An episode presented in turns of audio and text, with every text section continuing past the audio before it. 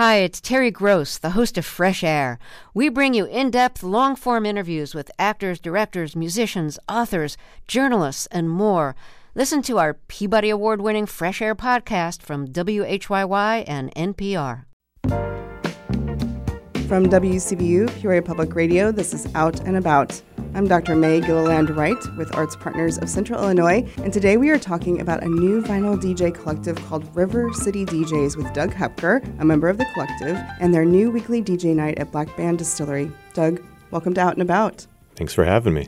So, Doug, tell me about River City DJs. Well, we are uh, really into records, and um, that's not a, an original concept. But uh, here in Peoria, we uh, we decided that we wanted to kind of pool our collective uh, passions and resources to start a project where we could try to introduce vinyl DJing into bars and restaurants here. And also, the collective wants to extend itself to doing other private events, weddings, that sort of thing, too. Um, we've all been DJs for a while. I've been a DJ for more than 20 years mm. in Champaign Urbana and in Baltimore, and just moved back to the area in the summer. So, really excited to kind of use this project as a, a way to start to build an inclusive community around music and listening experiences here in the city.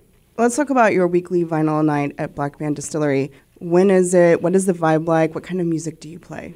Well, it's, it's Monday nights. So, uh, Black Band is trying to establish an industry night for those working in the service industry where it's a night they have off and mm. so it's kind of a Friday night for them. Mm-hmm. And so they're offering up some discounts and trying to uh, to just sort of build a, a, space for people that are working in the service industry to be able to let their hair down a little bit.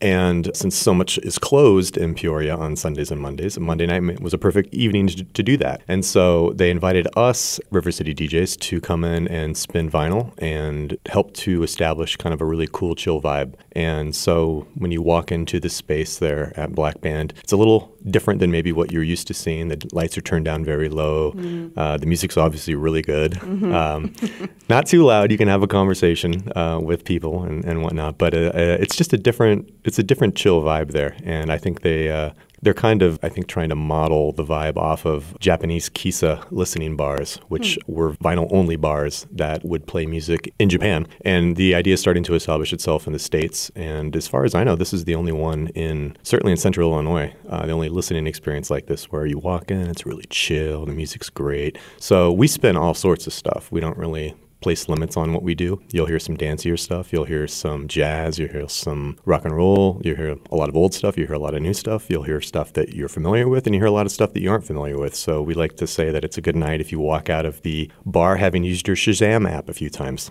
So why vinyl records, though? What is it about vinyl records that makes it an interesting experience? Uh, well, this is where we can get into a really long conversation about vinyl versus digital. Mm. But uh, essentially, you know, it's just uh, it's just an aesthetic choice. You know, there's something really. F- for me, there's something really fun about being able to drop the needle on the record. You hear the dust and the noise and the grooves. It's not a perfect sound, so to speak. Mm-hmm. It sounds like life. It sounds warm and inviting, hopefully. And it, you know, for a lot of younger adults, they're getting back into vinyl because it's a tangible medium, mm. and you know it's something that doesn't exist on your phone.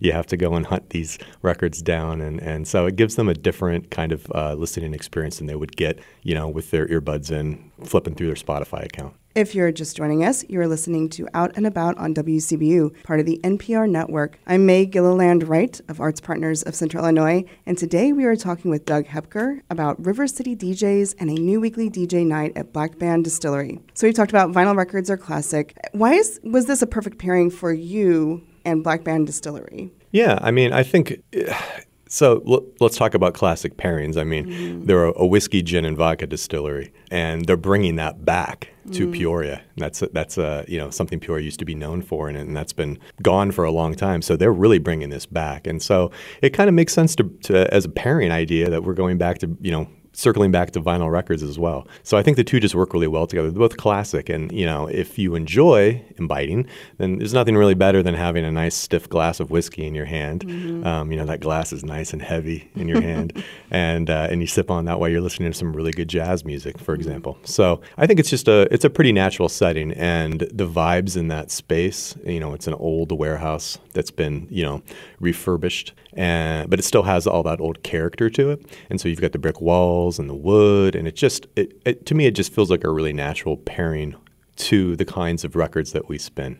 Doug, any plans for River City DJs going forward in 2024 aside from your work with Black Band?